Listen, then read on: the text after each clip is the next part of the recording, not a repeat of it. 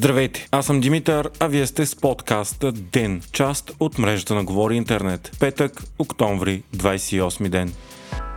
Окончателно, Илон Мъск е новият собственик на Twitter. Най-богатият човек на света придоби социалната мрежа за 44 милиарда долара. Цена, която е по-висока от сегашната й, заради факта, че откакто бе сключена сделката, акциите на технологичните компании паднаха. Първото действие на Мъск като собственик бе да уволни цялото досегашно ръководство на Twitter. Той беше обвинил ръководството, че е подвел него и инвеститорите относно броя на фалшивите акаунти в социалната мрежа. Днес Мъск написа в собствения си акаунт «Птицата е свободна», а акциите на Twitter са спрени на борсата в Нью-Йорк, за да се избегне спекулация с тях. Сега обаче идва трудната част за Мъск да постигне амбициозните си цели, чиято реалистичност за постигане е посрещната от силен скептицизъм от множество анализатори. Мъск се зарече да се справи с спам-ботовете и фалшивите алканти в Twitter, да направи социалната мрежа много по-свободна, премахне цензурата, но и да я направи по-печеливша. Той обаче не е предоставил подробности как ще се случи това и кое ще е новото ръководство на Twitter. Милиардера даде също заявка, че ще съкрати голяма част от персоналът от 7500 души на компанията. Той обяви и че не е купил социалната мрежа за да прави още пари,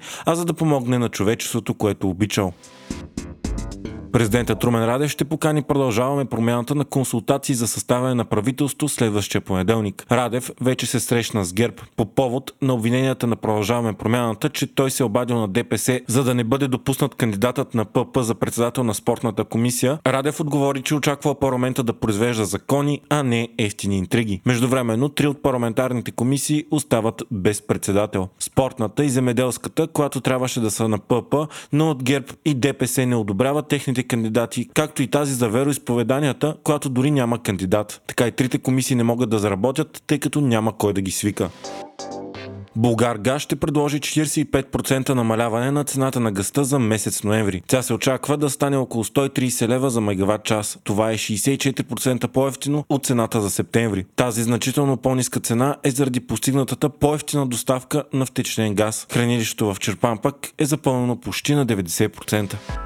Европейският съюз постигна сделка по законодателство, което ще забрани продажбата на нови бензинови и дизелови автомобили от 2035 година. То цели да се ускори преминаването към изцяло електрически превозни средства. Преговарящите от страните в ЕСА и Европейския парламент се съгласиха, че производителите на автомобили трябва да постигнат 100% намаление на емисиите на въглероден диоксид до 2035. До 2300 пък те трябва да постигнат 50% намаление спрямо нивата от 2021.